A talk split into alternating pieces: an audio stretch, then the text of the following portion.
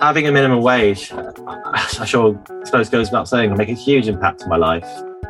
Like, I will be able to plan things. I'll be able to not have to drop social plans because I have to go to work on a Friday night or a Saturday night.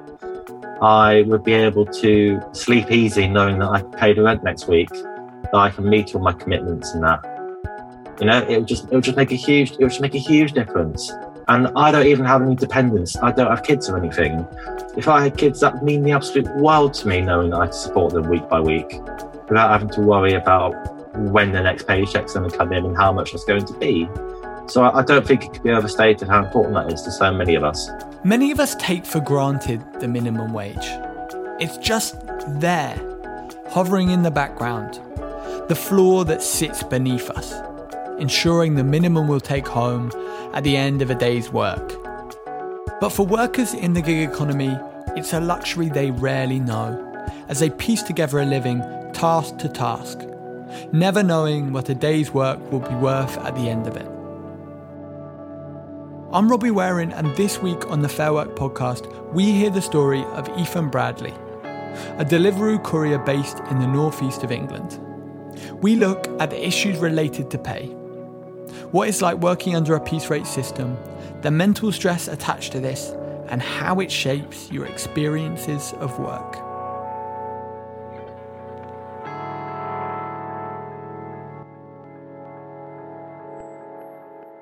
Ethan moved back to York four years ago after dropping out of university in sudden circumstances. York was a town where he had connections and friends. He sofa surfed for a while before finally getting a job and moving into his own place. And I started working as a cashier in a betting shop. Um, so really menial, minimum wage work. Not much. Uh, you weren't given much trust, even though you were handling money. You you you had you were overseen by your managers. Your managers were overseen by their managers. You kept being like you were clocked in by the computer, by the till. You, your C C T V all over the place. It was very sort of. You, you did, you did, it did feel quite robotic. Like you weren't, you weren't, like I say, you weren't trusted much. You weren't given much freedom. Um, you weren't given much responsibility because everyone was checking what you're doing anyway. You, you were barely even trusted to check bets yourself or count the money in the till, for example. Um, but the job itself was mundane. It felt very laborious. I really didn't enjoy going to work at that point. Um, and that's kind of how I, I came into doing uh, gig work. Ethan began looking for other work, and as he Googled different jobs, the targeted ads he received on his social media feed slowly began to change. And all I kept seeing was Deliveroo, earn twelve pounds an hour, be your own boss. And I was like, hmm, that just kept, that just struck a chord with me, I suppose. Like, and I think that's how they get a lot of people, I suppose. People who can't stand the mundanity of their job for minimum wage, with no prospects, and I think most importantly, being cooped up in one place all day, be it an office or a shop, with no opportunity to go anywhere or see anyone apart from the people, the same old people that walk in day in, day out.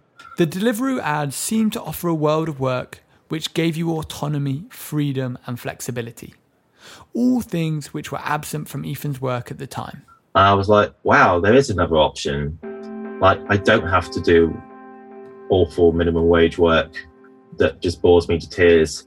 Because at that point, it was either between what I was doing or working in Tesco or something, or like any other sort of sort of service sector, unskilled labour, which was all that was really open to me with, like, I didn't have many local connections. I didn't have any qualifications apart from, like, A-levels.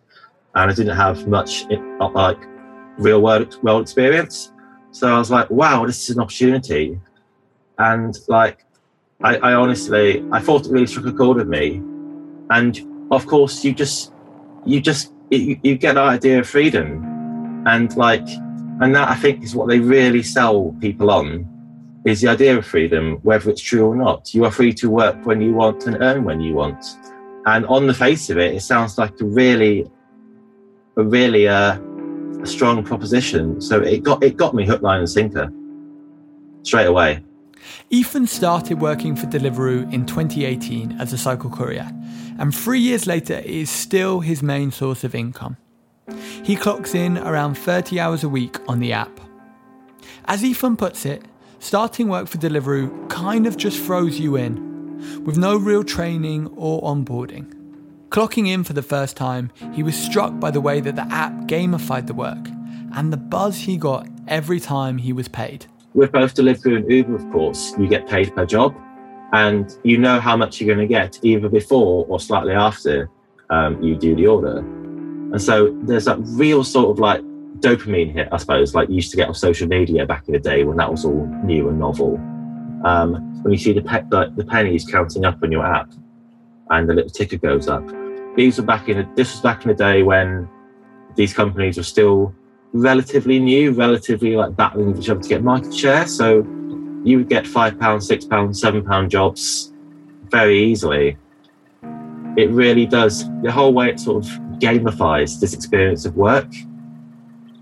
And it makes you feel like, I remember that first shift, I, I put in about ooh, three, four hours. And when you're cycling around quite fast and you're not like used to doing that, you get tired. I, I can't, I, I remember how like relatively unfit I was and my legs were aching. I was like, I need to go home. And I thought, no, I can't go home. There's still work to be done. And it just kind of keeps you going and it kind of urges you to push yourself. Um, so it's definitely a good motivation to get fit, if nothing else. But the flip side to gamification is the way that it encourages people to work when they might otherwise stop. I, I do feel like it pushes you to carry on working, even though when you feel like you shouldn't be working, even through physical exhaustion. And I suppose that is and isn't a bad thing, because you push yourself too much in one day, of course, you have to take the next day off. But at the same time, you're kind of getting fitter at the same time. So I suppose if you know how to manage it, that's okay. What is bad is how it, it kind of encourages you to work through physical injury. So like, um, I've had a few scrapes, a few minor crashes, like you know, I've come off of bikes, like skidded my knee across the tarmac, like cracked crack my fingers, you know, got sprains and that. And you just get up, get first aid, get out, and you pass yourself up and you carry on working. Even when you should, like, you know, maybe go to hospital because you might have a broken finger or two or dislocated shoulder or something. And like, you don't get yourself checked out when you should, because you don't get paid to go to hospital. You don't get any, you know, you don't get any sick pay. If you get signed off work, there's no income. Within Deliveroo, riders are classed as self-employed independent contractors, and therefore are not entitled to national minimum wage, and within Deliveroo are paid piece rate, where they receive a fixed payment for every job that they complete. The rate of pay that a rider received is based on how much work is available versus how many other workers are logged into the app at that time, with fewer orders meaning less available work, meaning lower pay for the worker.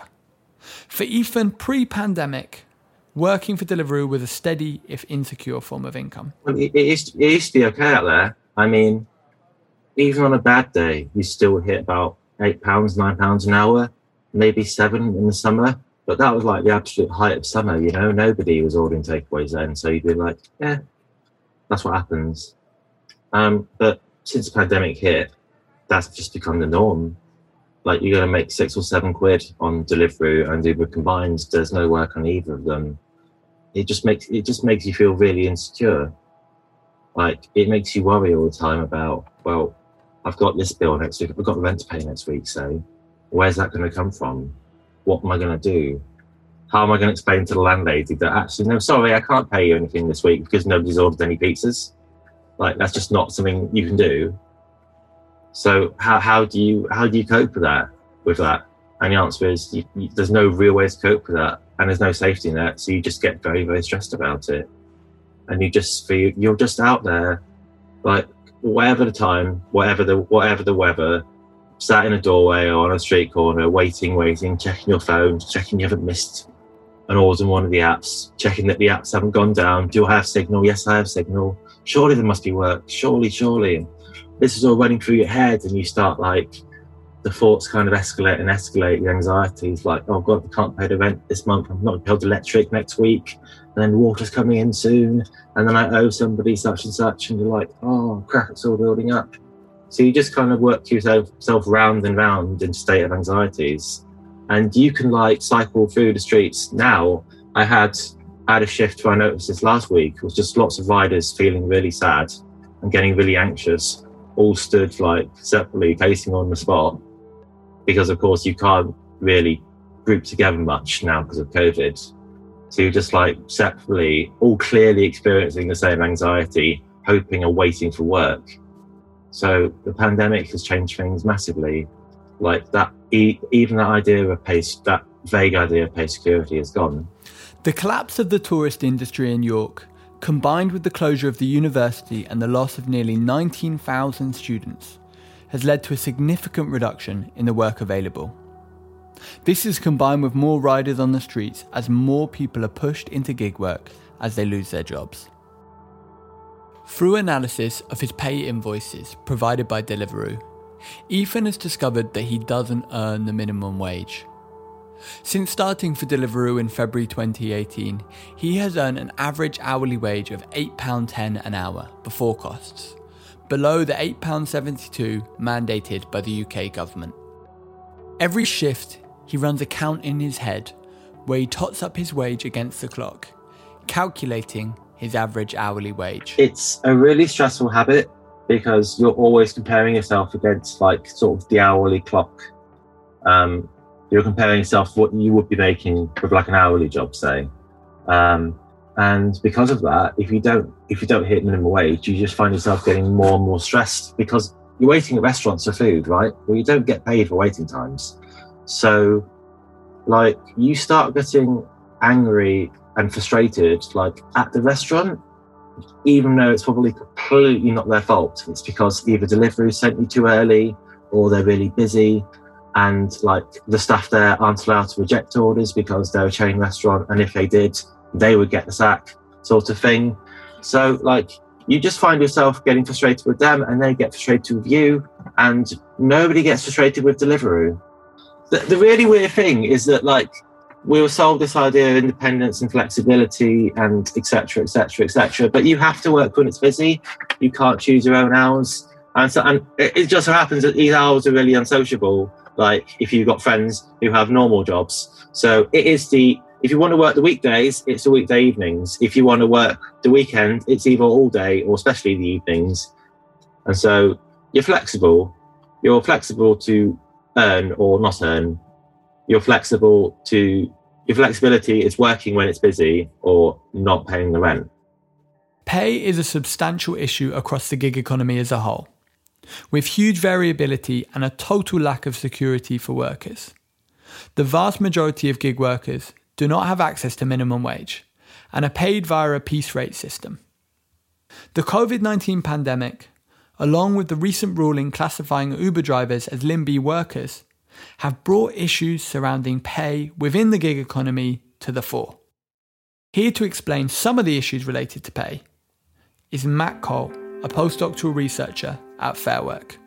The issue of pay in, in the gig economy is really complex, uh, and pay systems are are like now on the sort of forefront of both like trade union and policy experts as well as employers, um, and for good reason, because you've seen this sort of return of different uh, kind of piece rate systems and the sort of abdication of the employer from uh, what was a sort of more traditional standard employment relationship that implied mutuality of obligation. So you went, in the course of the sort of uh, past twenty years, you've had the emergence of online platforms that have basically enabled to put a sort of technological distance between the normal like manager worker relation, and and from this uh, a number of different problems have arisen. So the main issues that gig workers experience around pay largely have to do with the fact that they're um, a classified classified as self-employed, um, so they're missing a lot of the statutory entitlements that employees and workers get, which is part of pay. And that's also limiting their social protection, so it makes them uh, more precarious. Um, but in in addition to that, there's a sort of fundamental uh, incompatibility potentially going on between the piece rate system and the nature of the service being provided.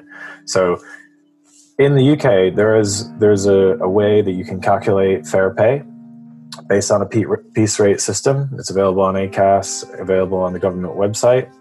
Um, but platform companies just don't use this system because they have their own algorithms, and they also um, don't have an, a worker or an employee relationship, so they're under no obligation to pay the minimum wage. What this leads to is situations where you have not enough, you have more workers than uh, work available, or there's long wait times, or work, workers spend a, lo- a long time searching for work, or in the case of cloud work, online bidding for it.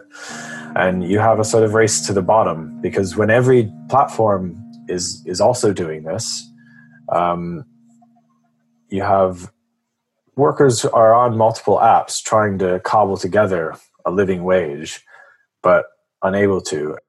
Last month, the Bureau of Investigative Journalism, in collaboration with couriers on gig economy platforms, including Deliveroo, released an article in which they analysed the pay data of Deliveroo riders to ascertain the rate of pay for Deliveroo couriers across the U K. The article utilised datasets provided by the trade union, the Independent Workers Union of Great Britain, based on the analysis of the invoices provided to riders by Deliveroo. Emiliano Molino from the Bureau spoke to me about their findings. So the data covered the work of over three hundred riders from twenty eighteen to twenty twenty-one. And in total, in that period of time, we were looking at sixty thousand hours, over sixty thousand hours of work. And in terms of the main data set we used for our findings, because we thought it was this is the most relevant, it was the last financial year, twenty twenty, twenty twenty-one. And there we're looking at three hundred eighteen riders doing over thirty-three thousand hours of work. So in terms of the last year, twenty twenty, twenty twenty-one, we found that forty-one percent of riders in our data set were earning below the minimum wage, the eight pounds seventy-two an hour minimum wage. Um, we also found, we could see throughout the whole data set what the different inputs were uh, from individual riders. And we found some riders were earning as little as two pounds an hour. Um, then we also saw that over time, from twenty eighteen to now, the hourly pay that riders were getting had been decreasing. And then another interesting finding that goes alongside that is that the orders they were getting per hour were also decreasing. So that kind of tallies with a lot of anecdotal data we were getting from riders who were telling us that, you know what, because of overhiring, we're getting fewer and fewer orders. And because we're getting fewer and fewer orders, we're earning less and less. What we were able to see is that it's quite possible that this data backs up those, the, the, those, the, those anecdotes. At least definitely one hundred percent we're sure that backs the anecdote that earnings are going down. That we know for a fact, because our data from twenty eighteen, twenty nineteen said that it was eleven percent of riders were earning below the minimum wage, the minimum wage for that year. And that's increased to forty-one percent this year. And then there is the issue of orders per hour, because riders say that it's because they're getting fewer orders that their pay is going down. And we can see that they're definitely getting fewer orders per hour. Now, we don't know from the data if that's because they are accepting fewer orders, that's because Deliveroo is giving them fewer orders. But what we hear time and time again from riders, it's because they are getting fewer orders, because there has been overhiring. And if we look at what Deliveroo said over the last year, Deliveroo themselves have said that they've doubled the number of riders on the road from twenty-five thousand to fifty thousand. One key aspect of the pay calculations laid out within the investigation is that they do not factor in the additional things that riders have to pay for in order to do their work. So obviously we have these forty-one percent of riders that we know are earning below the minimum wage within our data set. But then we have to look at, you know, who are those that are earning above that, you know, that, that remaining fifty-nine percent, and what's their experience. And we find that even those that are earning above the minimum wage, when you take a lot often, when you take into account costs, once again, they're earning below the minimum wage. So I talked to a writer called Ian from London, and a third of his a third of his earnings went on costs because he's got to pay um, he's got to pay for for his moped, for petrol, for insurance, for you know, a number of costs to operate, and and and that's basically a third of his earnings go on that. So even though he's earning twelve pounds an hour, once you take into account all these costs, his pay go down goes down to like eight pounds an hour. Even beyond this, the data sets available to calculate rates of pay might be obscuring the true number of people receiving below minimum wage. So it's quite possible that our research is underestimating the number of writers earning below the minimum wage when all their hours are factored in. That's because our research was based on Deliveroo invoice data. And what the invoice data does not cover, what doesn't come up in your invoice if you're a Deliveroo writer, are the sessions where you log in, you sit around, you get new orders, and then you log out again. Those aren't accounted for there, and subsequently, they're not accounted for in our research. So our number of hours that we would quite likely consider working hours because you're sitting there work, waiting for Deliveroo to give you work, and you're not getting that work, which which doesn't come up in the pay calculation. In response, Deliveroo has directly contravened the article's findings, stating that in busy periods, riders earn on average thirteen pounds an hour. However, Deliveroo did not outline how much riders earn on average overall, nor the average wage during non-busy working periods. But the fact that they're not willing to tell you how much riders are earning in the follow hours, I think is quite telling. Because what Deliveroo says, the whole point of its business model is one that provides flexibility. Right? Riders do it, and the great benefit of it is flexibility. And to be honest, a lot of riders said that that is why they want to do Deliveroo, is because of flexibility. But what we also find is that if you can only work or you can only earn properly at the peak times, there is no flexibility in that equation. I think the other thing that's interesting of what Deliveroo said is that what we should take into account as working time, that our calculations were off because we were we were calculating working time from the moment the riders logged into the app to the moment in which they logged off. And they say, no, that's not the correct way of calculating working time. The way you should calculate working time is the times riders spent on an order, which interestingly is the argument Uber had been making throughout the whole Uber case. Emiliano is referring to the case Uber versus Aslam, where the Supreme Court recently ruled that Uber drivers must be classed as Limb B workers. Uh, and which now Uber has said that it will change its pay system to consider drivers workers, but only when they are, uh, from the moment they get a fare and from the moment they're doing a fare. This is in direct contravention to what the Supreme Court said, that working time is the whole time that drivers are logged into the app. So it's going to be interesting to see how this develops over the next few years, because that's clearly the direction which these gig companies are pivoting. They're pivoting to reshape uh, the working arrangement to one where your working time is only the time in which you're doing the specific task. But for example, you know, if you're a cashier at a supermarket, should you not be paid for the time in between customers coming and going when you're not actually scanning uh, foodstuffs through the through the till? Uh, if, if if you're a nurse, should you not be paid for the time in which, you know, the ward isn't super busy? Um, so I think that that looks to see where, you know, the direction in which these gig companies are pivoting, and it's going to be probably large part of the fight over um, over work will be the fight over working time. Deliveroo's I P O took place last week, with share prices dropping by twenty-six percent in the first day of trading. The company's overall valuation shrunk by two billion pounds, reflecting one of the worst opening days for an I P O on record. A key concern for many investors was the company's track record in terms of worker rights and the potential for legal challenges surrounding the classification of riders as self-employed to threaten the company's business model. For Emiliano, speaking before the I P O began, the juxtaposition between the realities of gig work and the ability for shareholders to make huge profits strikes to the heart of the inequalities manifest in the U K. I think it's important to note, and you know we were very clear about this because we, we led with this at the top of the article, that the C E O of Deliveroo uh, could net five hundred million pounds from the I P O. That's what his that was that's what his stake could be worth. And at the same time, you have riders that are earning as little as two pounds an hour. I think that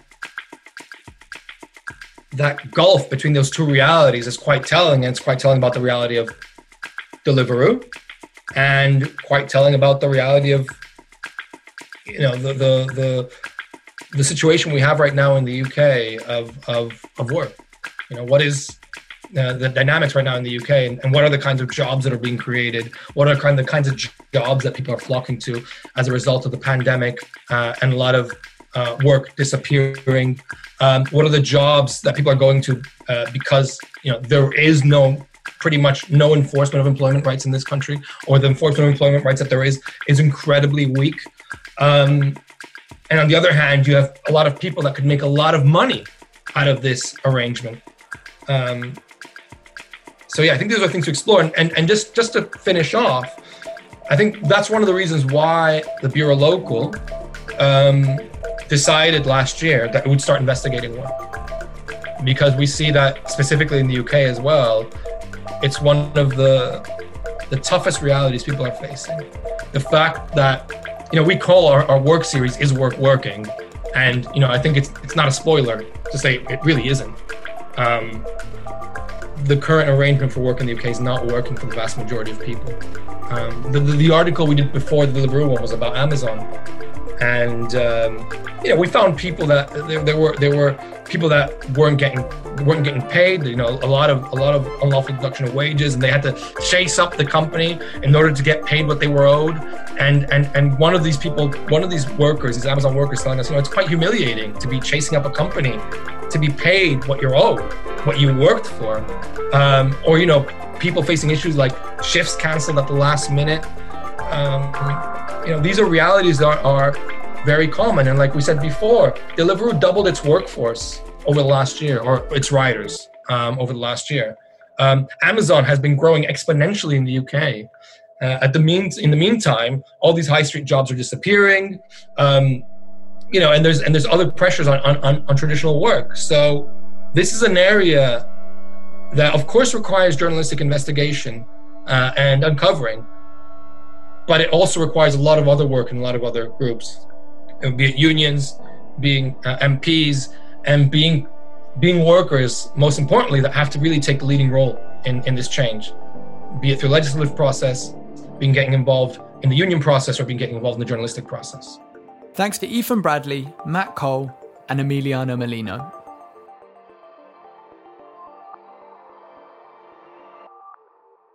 At Fairwork, we believe that all work can and should be characterised by fair pay, fair conditions, fair contracts, fair management, and fair representation. Platforms ultimately have the power to improve standards, and the ability to choose to. In the U K, the vast majority of gig workers are classed as self-employed independent contractors, meaning they have no access to the minimum wage, nor to sick pay and holiday pay. Platforms can improve the work they provide by taking a proactive approach to pay, by ensuring that all workers receive at least the minimum wage after costs. At Fairwork, we believe that this should include not only the time that workers are completing work, but waiting times as well. We're actively campaigning to improve the conditions for gig workers around the world and hold platforms to account. You can find out more at fair dot work. This episode was written and produced by Robbie Waring, with music composed by Louis Bollets, and a special thank you to Seth Taylor.